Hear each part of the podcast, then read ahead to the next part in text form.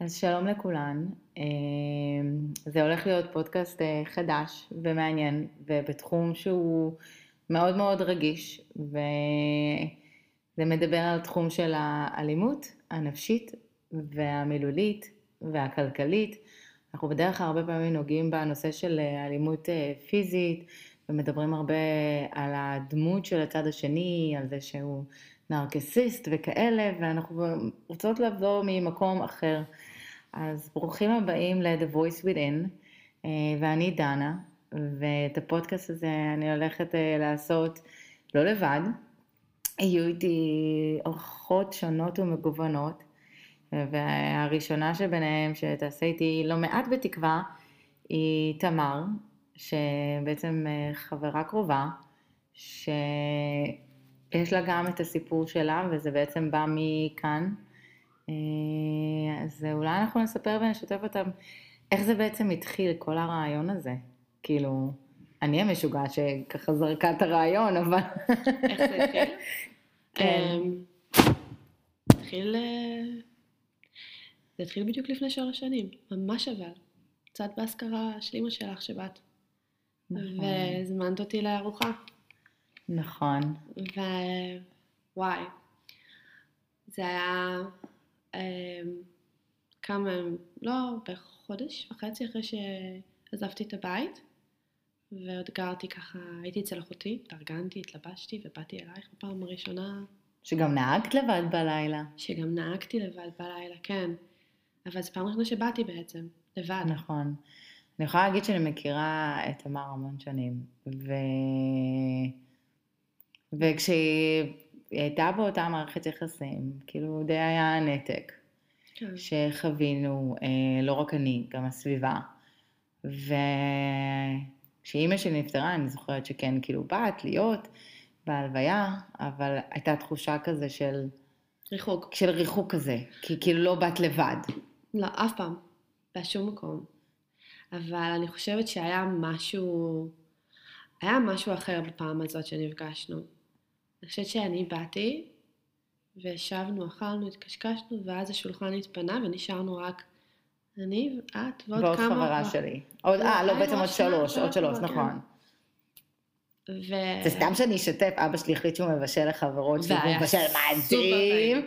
סופר טעים. אז נכון. אז באנו, ואז הוא חמוד פשוט הלך לישון, וכי אני לא גרה ואז בארץ. השיחה כאילו ואז השיחה פשוט התגלגלה. התגלגלה, אבל, אבל מה שהיה מדהים זה, בחוויה שלי, זה הפעם הראשונה שאני מספרת את הסיפור שלי. נכון. זה הפעם הראשונה שאני פותחת את הפה. לא למי שמכיר אותי, לא לחברים הקרובים, לא לסביבה הקרובה, אלא זו פעם ראשונה שאני עושה את זה מול אנשים זרים. ו... לגמרי אנשים זרים, כי את בעצם לא הכרת את אותם, חוץ מאחת, לא, לא הכרתי לא אף אחד ממש. אה, אף אחד מהם. זאת שברשת כן הכרת אותה, אבל לא מאוד טוב, וזה, לא? לא, לא, לא הכרתי. אבל זה, אני זוכרת שכשאני ישבתי מהצד והקשבתי,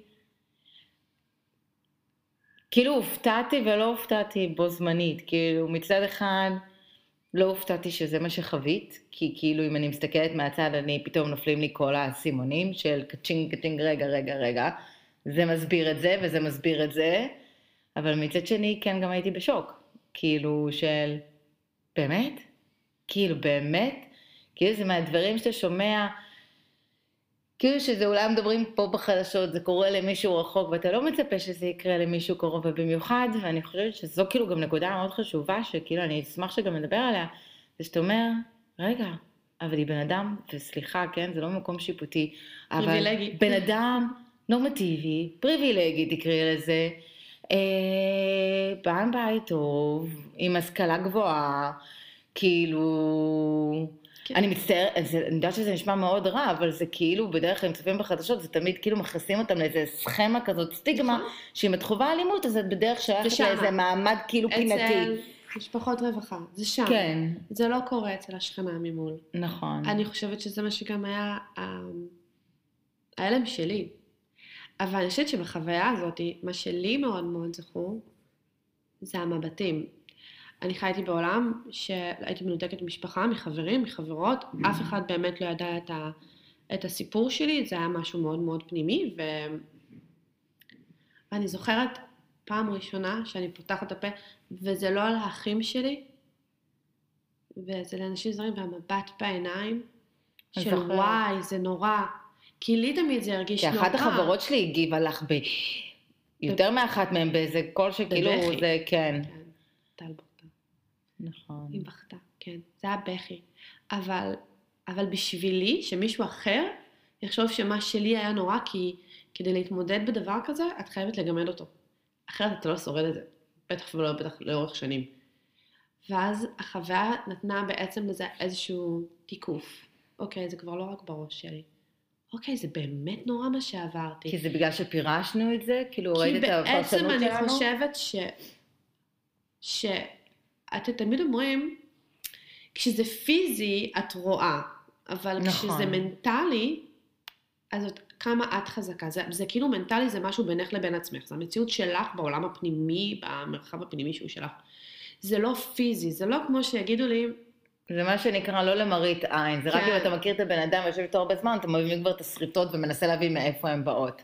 נכון, אני חושבת שיש משהו בזה שזה, שאתה אומר, וואי, אלימות נפשית, טוב, לפחות זה לא, אה, הוא לא, לא חטפית אונס, או לא פיצצו אותך במכות, או לא, זה יכול עדיין להיות הרבה יותר גרוע, אבל, אבל זאת חוויה גרועה, וזאת חוויה שבעצם שורטים לך וקורעים לך את הנפש לאורך שנים. זה כמו להיות ב, בשבי מתמשך.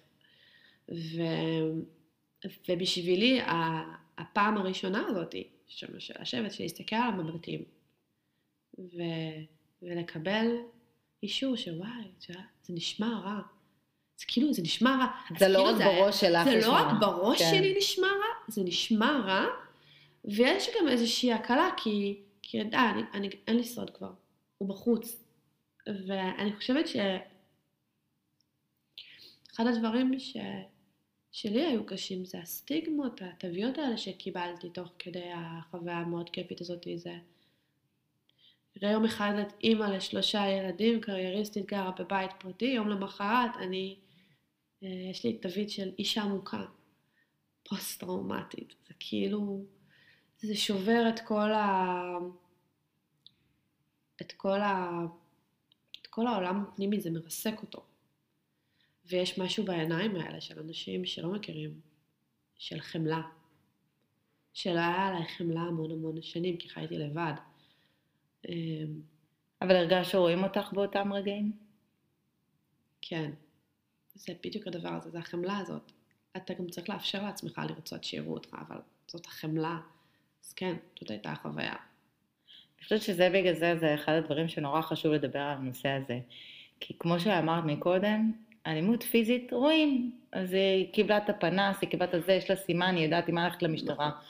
ואלימות נפשית, שהיא נפשית היא יכולה להיות בזה שמורידים אותך כל הזמן למטה, ואת לא טובה, ואת לא מוצלחת, ואת לא יכולה לעשות ככה, ואת לא יכולה ככה, לבין אפילו אלימות כלכלית של לשלוט בכסף והכל, והכל כאילו, ולגרום לך להרגיש שאת כלום ושום דבר, ואת זה לא רואים.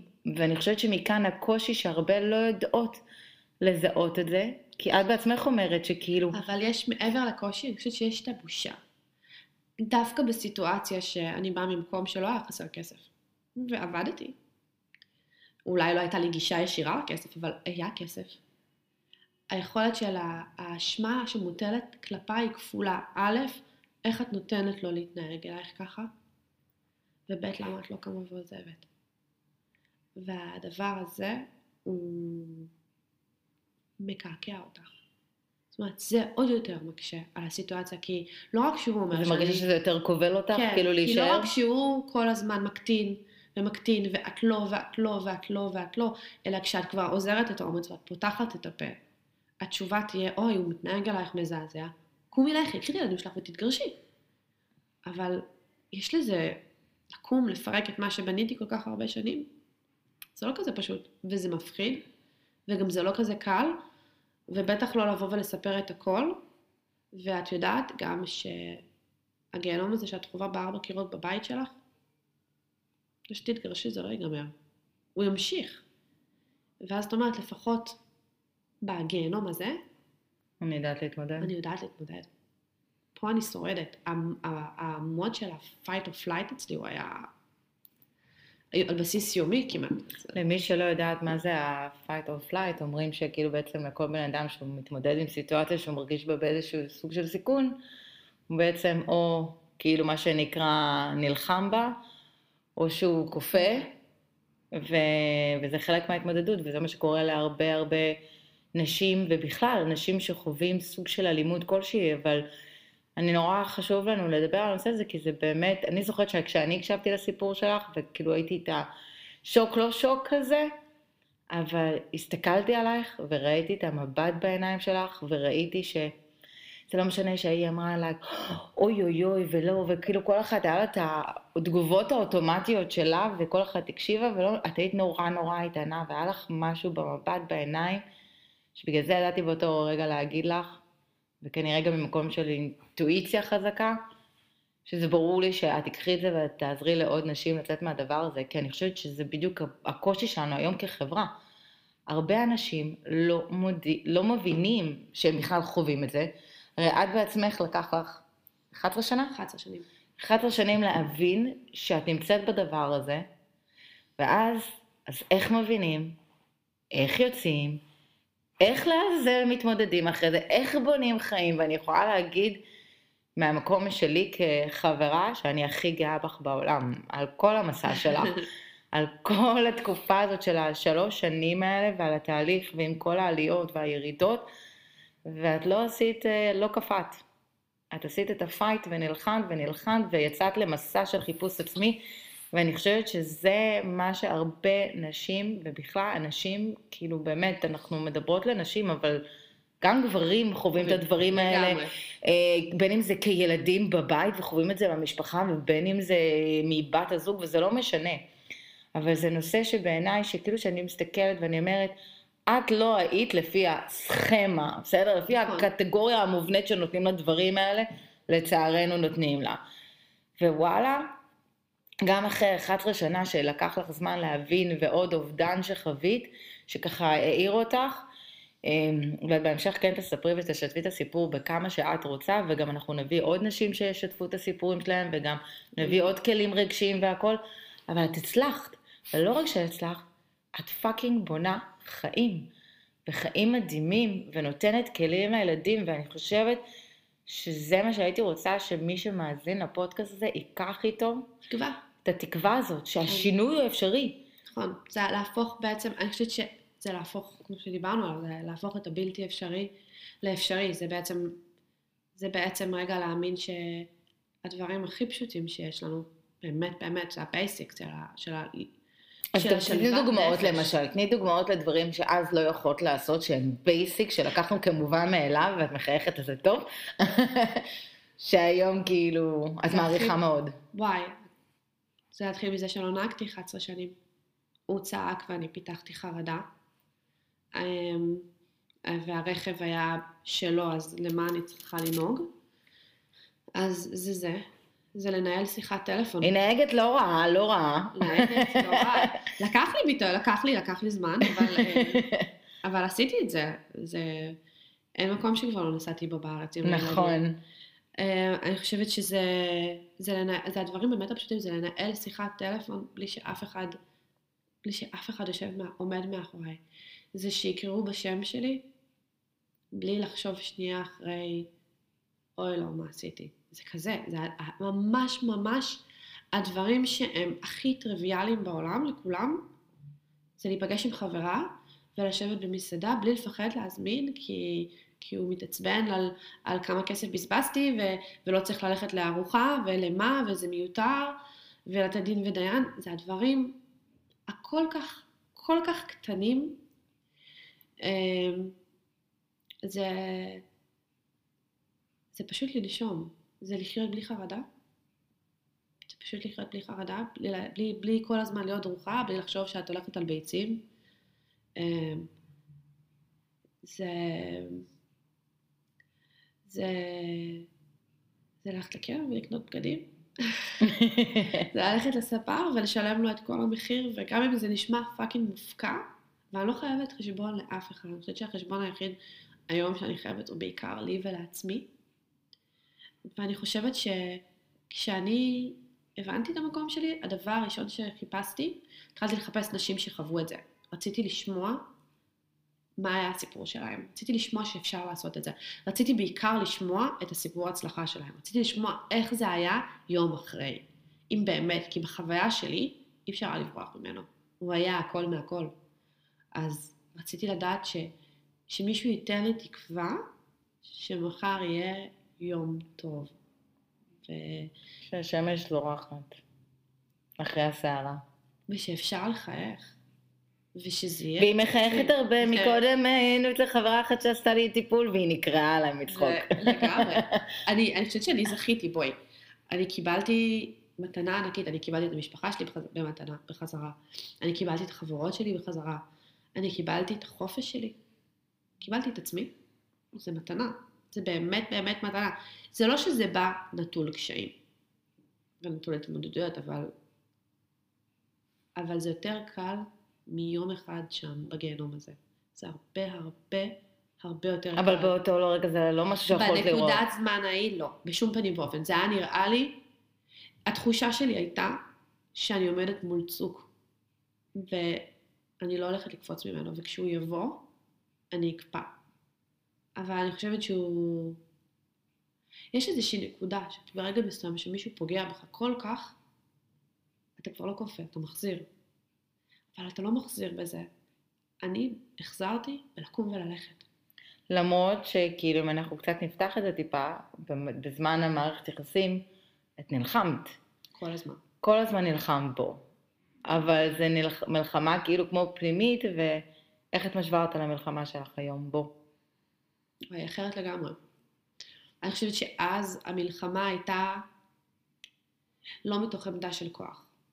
היא הייתה מתוך עמדה של כמו ילד קטן שצועק ומשתולל ומבין שהוא עושה את זה מול. ההורים שלו, בדיוק, זה לא היה זה. היום, הוא אבא של הילדים שלי, וזה המקום שלו מאוד מאוד מוגדר, כאילו יש לו תיחום מאוד מאוד ברור. אין מלחמה. אני אומרת את מה ששלי וזהו.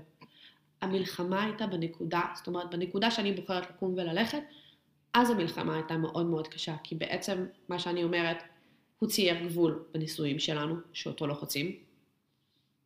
ואני אומרת, אני עוברת את הגבול הזה, ולא רק שאני עוברת את הגבול הזה לבד, אני עוברת אני והילדים, על אפך וחמתך.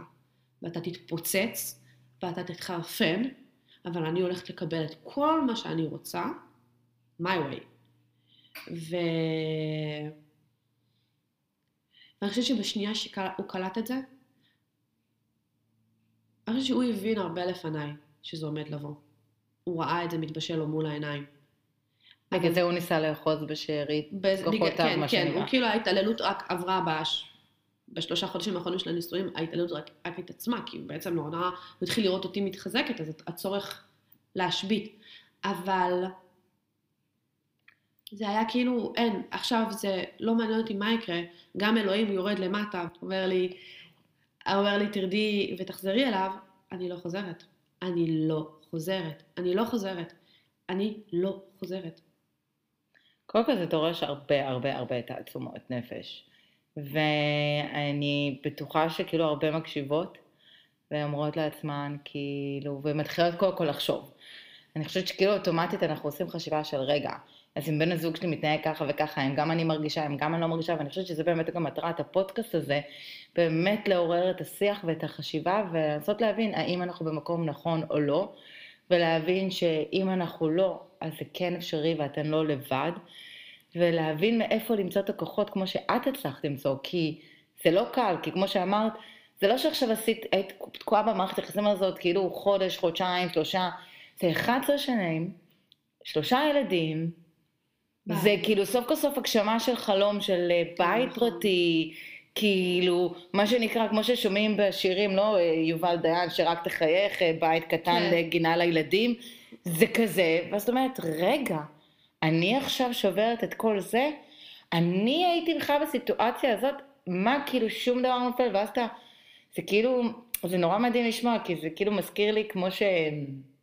מצטערת על ההשוואה, אבל זה כמו שכאילו דג, לפני שהוא עומד והוא מפרפר, ואז טיק, כן. זה בדיוק כאילו מה שכאילו בעצם קרה לך בסוף של מערכת היחסים, כאילו, הוא פרפר וניסה כזה בכל הכוח להיאחז והכל ולתת, אבל זה בעצם המתנה שהוא נתן לך. בזה שכאילו הוא דחף את זה קצת יותר מדי בדינמיקה שלכם, לא? אני חושבת שיש אה, את הספר, אנחנו נדבר עליו, לחצות עם זאבים, יש שם סיפור... מומלץ מאוד מאוד מאוד למי שלא קראה אותו, מומלץ מאוד, אני בעקבות uh, תמר גם uh, הלכתי וקראתי את הספר.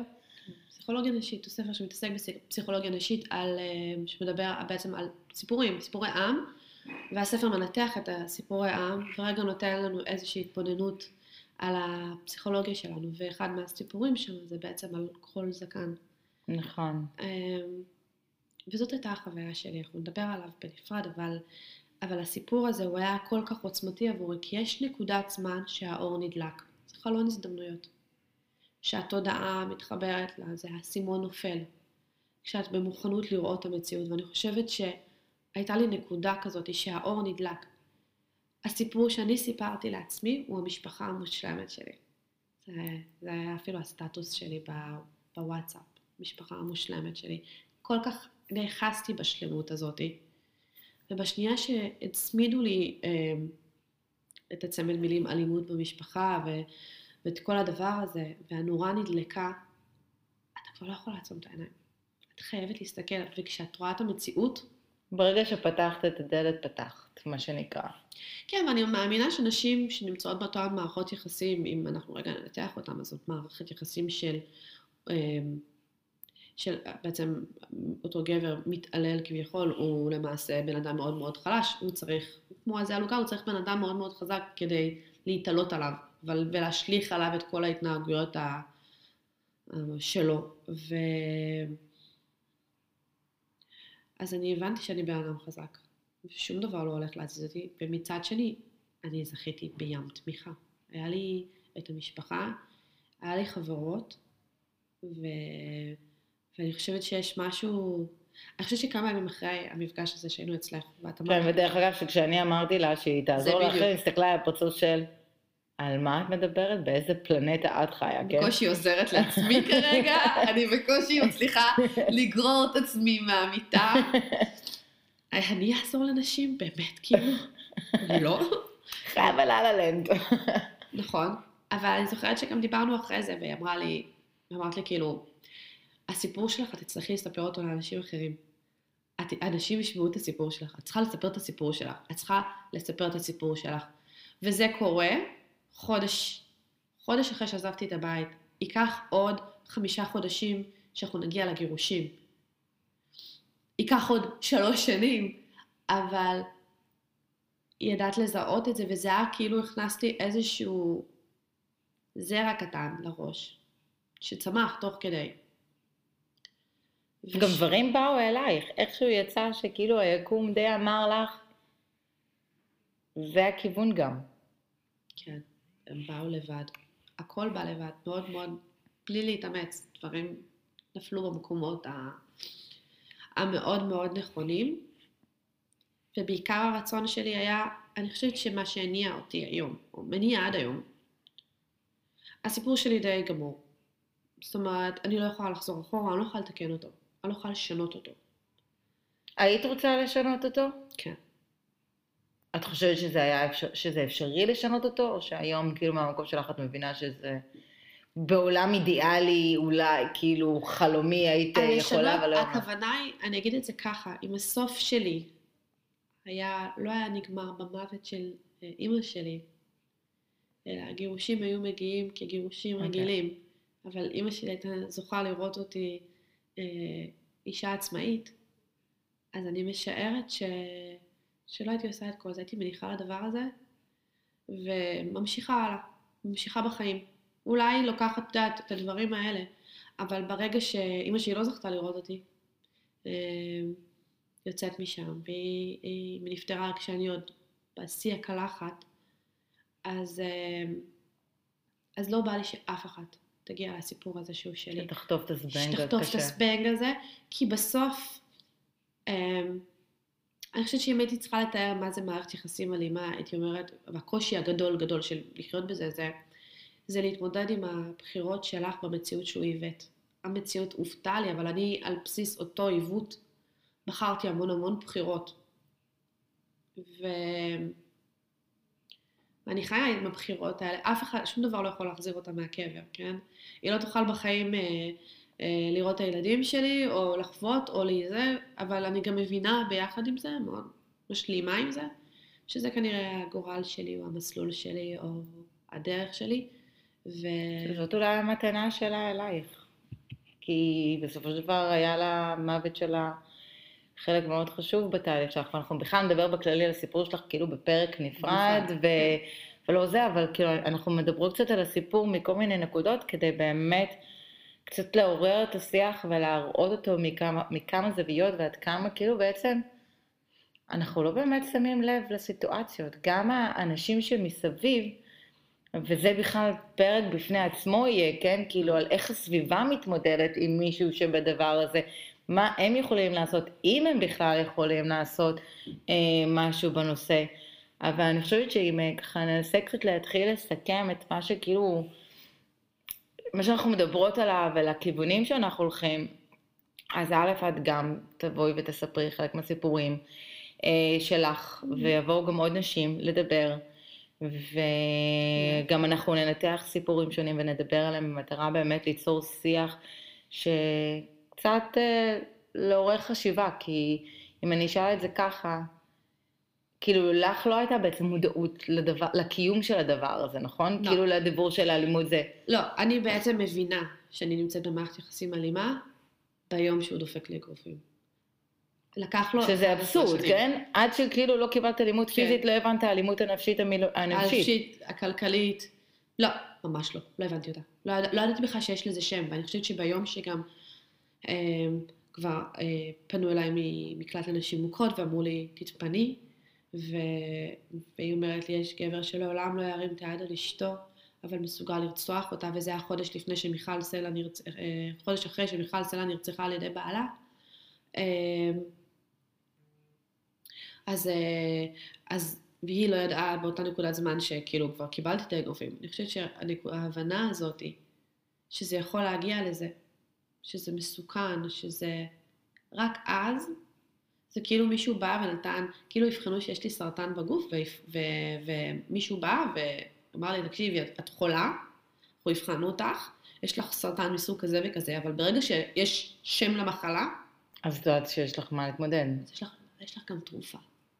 יש דרך, יש מסלול, יש פתרון. את יכולה לבחור לקחת את הפתרון, את גם יכולה לבחור להישאר בדבר הזה והכל, בסופו של יום הכל בסדר.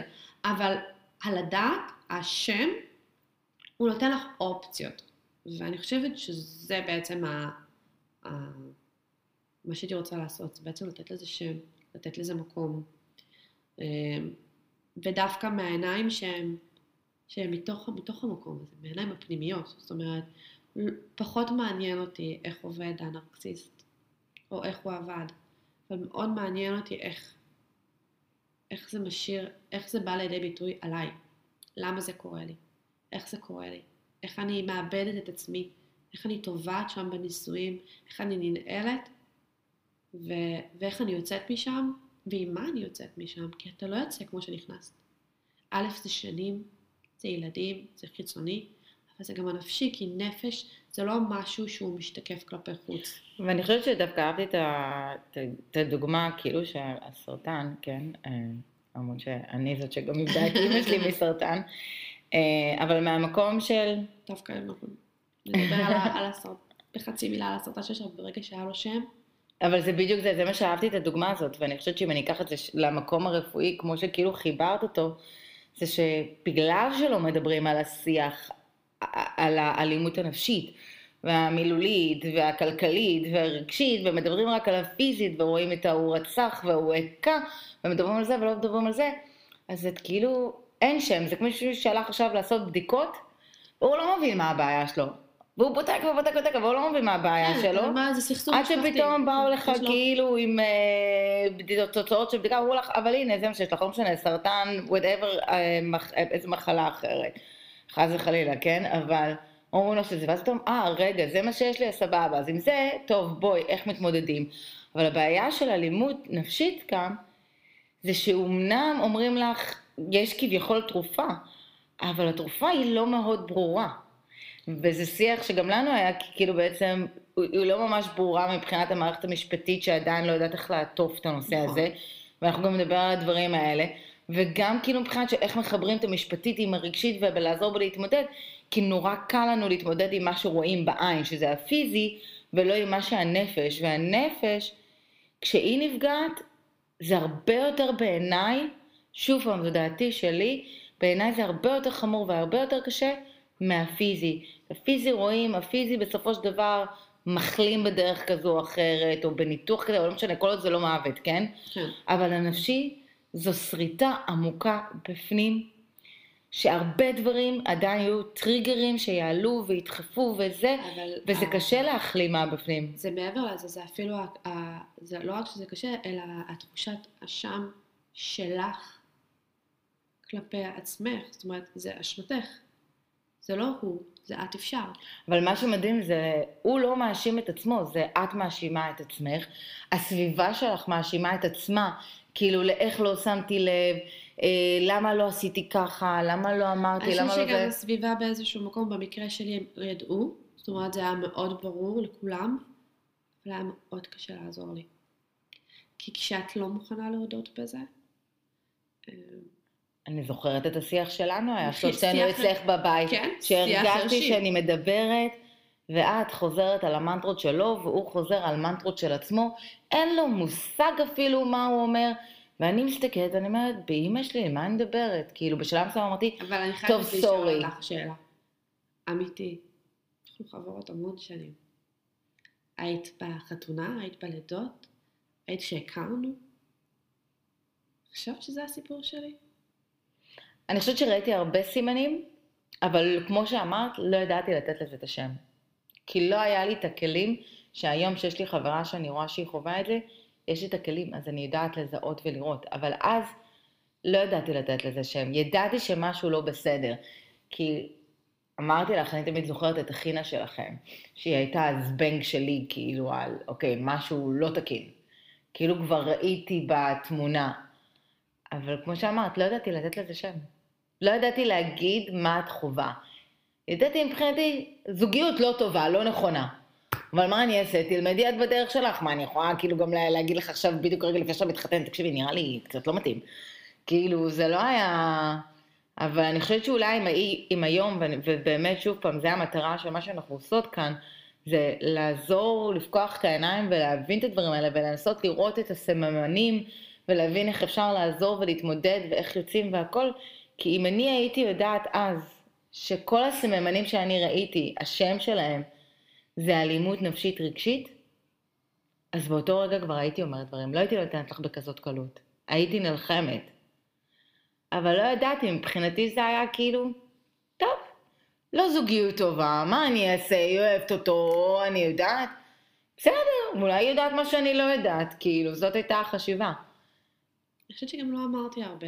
לא היית צריכה להגיד אבל. את לא היית צריכה להגיד. כי זה הייתה, זה היה משהו בדינמיקה. שלמי שאני חושבת שקצת מחובר לעצמו וערני לסביבה, אז הוא רואה ומרגיש. אני לא יודעת איך חלק מהחברות האחרות, כאילו, לא, או כי אף פעם לא דיברנו על זה, ואני לפחות לא דיברתי איתם. את יודעת מה. מה מדהים כאילו שאת אמרת את זה, זה שאנחנו קבוצה של חברות, וזה היה מדהים שכשאתן מסתכלות לי בעיניים, אתן רואות הנשמה שלי. אני לא ממש צריכה להגיד. אני, אתן, אתן רואות אותי. בדיוק הדבר, החוויה הזאת שלא ראו אותי בבית, אבל אתן רואות אותי. אני זוכרת כמה קשה זה היה בנקודות מסוימות בחיים שלי, שיראו אותי. זה היה ברמה של מפחיד, אני חושבת שהמון פעמים אפילו התחמקתי ממפגשים. כי, כי לא יכולתי ה- לספוג את המבטים האלה שרואים ולא ממש מבינים. כי זה באמת לא קל. אני חושבת שזה לא קל לשני הצדדים, כן? כי זה קשה מהמקום של חברה, לראות חברה שלך לא במקום טוב, ושהיא סובלת. ושזה לא משנה מה תעשי, את לא יכולה לעזור לה, זה רק היא יכולה להוציא את עצמה במקום מסוים. כאילו זאת התחושה כאילו באותו רגע. ובמיוחד שאת גם לא יודעת לתת לזה את השם, את מוצאת את עצמך ואומרת כאילו, אז מה אני עושה?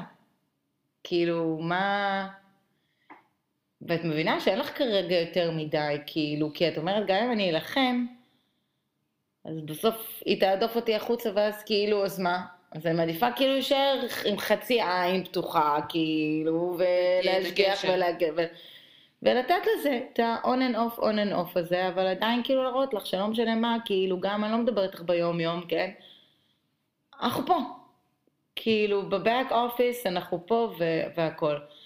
ואני חושבת שזה באמת, כאילו, אם, אם אני הייתי אז יודעת לתת לזה את השם, אז אני חושבת שאולי גם אני וגם חלק אחר מהחברות, וגם אפילו מהמשפחה, עוד היה אפשרות, כאילו, נגיד, לעצור את הדבר הזה. כן, היו, היו, תראה, היו נקודות. אה, אני זוכרת שיחה שלנו למטה ברחוב, שאמרת לי, אני החתמתי אותו על זה, ואני זה וזה, וכאילו הייתי בטוחה ואני זוכרת בתוך תוכי הרגשתי, שהנה מתגרשת. הנה, סוף כל סוף היא מתגרשת, יואו! כמה חיכיתי לשמוע את המילים האלה. ואז אחרי כמה זמן, כאילו גיליתי שחזרת אליו, אמרתי, אוף, כאילו איזה תסכול. זאת חוויה מתסכלת, כן. אבל אני חושבת שאנחנו נסיים בחלק הזה. נכון. אה, כי אנחנו יכולות לדבר על זה המון. אנחנו נדבר על זה המון. ואנחנו נדבר על זה המון. אבל אנחנו באמת מזמינות אתכם, The Voice Within, כאילו זה בדיוק המקום שלנו כנשים, להתחבר ביחד, לבנות את המעגל שלנו, לעזור אחת לשנייה, בין אם זה לראות את הסממנים ולפקוח את העיניים, אה, לעזור אחת לשנייה, אנחנו גם נביא כאילו מטפלים שייתנו גם כלים רגשיים, ובאמת, ביחד אני מאוד מאמינה שאנחנו יכולות לעזור מאוד, ולפתוח את השיח ולתת לזה את השם, את השם שאני כחברה לא ידעתי לתת, ואת כמי שחוותה לא ידעת לתת. לא. ואם את היית יודעת, ואני הייתי יודעת, ועוד חברה הייתה יודעת, כל זה היה יכול להימנע עם נזק מינימלי, מה שנקרא. אנחנו עוד נדבר על זה. אני חושבת שיש לנו סיפור ממש מקסים על uh, מישהי ש... שהחברה שידעה לזהות את הדבר הזה וידעה לדפוק בדלת הנכונה, ואז היא נשארה מארצות הברית פה. בוא נדבר על זה, יש לנו... אז כמו שאתם מבינות, זה מה זה הולך להיות מעניין, ואולי קצת גם אה, כמו אה, סדרות טורקיות, קורע לב, בכי וסתם. אמ, לא, לא, אבל עם סוף אופטימי. אבל תמיד הסוף אופטימי, כי השינוי הוא אפשרי, באמת. אם היא עשתה את זה, שלושה ילדים, ואני רואה איך היא חווה את החיים היום, וכמה היא דוחפת עצמה, ותואר שני, ודברים, וזה, זה מדהים וזה אפשרי, אז אתם לא לבד, ואם יש מישהי שאולי זה הדליק לה קצת נורא על חברה, אה, או על עצמה, אה, אנחנו נשים גם אה, כתובת מייל באודות של הפרק, ואתן מוזמנות לשלוח, לפנות, לדבר. להתייעץ, זה ממש אנונימי ושום דבר לא, ואם יש מישהי שחוותה ורוצה להתראיין פה ולבוא ולספר את הסיפור שלה ולהעצים עוד נשים אחרות ולהראות שזה אפשר, אפשרי, אז אנחנו ממש ממש ממש ממש נשמח. ממש. ממש אבל. יאללה ביי. אז תודה לכל...